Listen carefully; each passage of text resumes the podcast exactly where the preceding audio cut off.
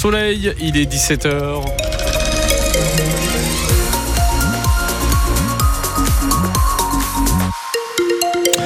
Circuit, pour l'instant, ça se résume dans l'ensemble de très bonnes conditions de circulation avec ce bel ensoleillement de cette fin de journée. On est ralenti à l'approche des grandes agglomérations, comme à Toulon, sur 20 minutes. Sur la 57 en arrivant sur Toulon, en ralentissement à la hauteur des tunnels toulonnais euh, depuis Marseille quand vous rentrez dans la métropole toulonnaise. Sur Marseille, ça commence à se charger tout doucement sur la 50 qui sera beaucoup plus chargée en heure de pointe tout à l'heure. Sur l'autoroute nord en descendant sur Marseille, en arrivant sur plan de campagne ou à la sortie d'Aix-les-Milles pour s'approcher d'Aix-en-Provence entre Vitrolles et les Pennes Mirabeau Attention, ralentissement d'un quart d'heure également sur la route de Miramas quand vous avez quitté Fos-sur-Mer. Pour la météo, bien écoutez, on va profiter encore demain d'un beau soleil, un vent plutôt faible et des températures autour des 15 degrés, que vous soyez à Marseille, Aix et partout en Provence.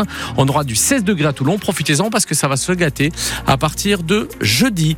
Christophe Van Ven, un point sur l'info, c'est France Bleu Provence.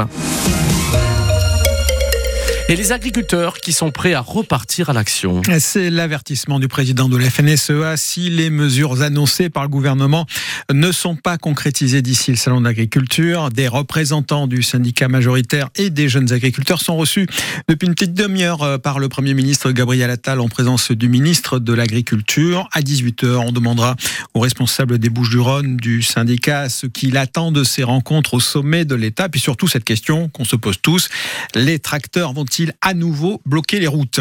Le Rocher Mistral, condamné par le tribunal judiciaire d'Aix-en-Provence, la société qui exploite le Puy du Fou provençal et le propriétaire du château de la Barbin euh, vont devoir remettre les extérieurs comme c'était avant.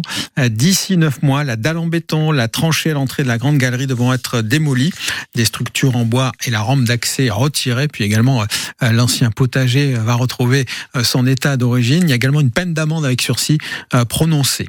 La famille de Robert Badinter ne souhaite pas la présence d'élus du Rassemblement national et de la France insoumise à l'hommage national qui sera rendu demain à l'ancien ministre de la Justice. Des perturbations sur le trafic des trains régionaux en région PACA en raison de mouvements social euh, des chefs de bord. Ça commence maintenant. La SNCF prévient euh, certaines lignes seront très perturbées euh, dans notre région.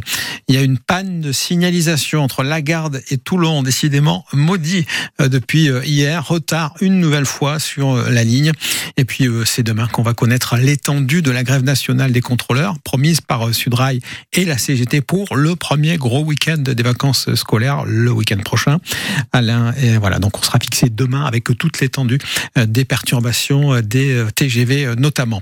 Alain Dorval s'est éteint à l'âge de 77 ans des suites d'une longue maladie. Alain Dorval, vous ne connaissez pas son nom, mais vous connaissez sa voix puisqu'il était la voix française de Sylvester Stallone. Vous le faites très bien, Laurent. Il va nous manquer. Et euh, donc, on lui rendra hommage tout à l'heure euh, à 18h. Et oui, effectivement, il restera pour l'éternité au cinéma, à la voix de Sly. Merci beaucoup.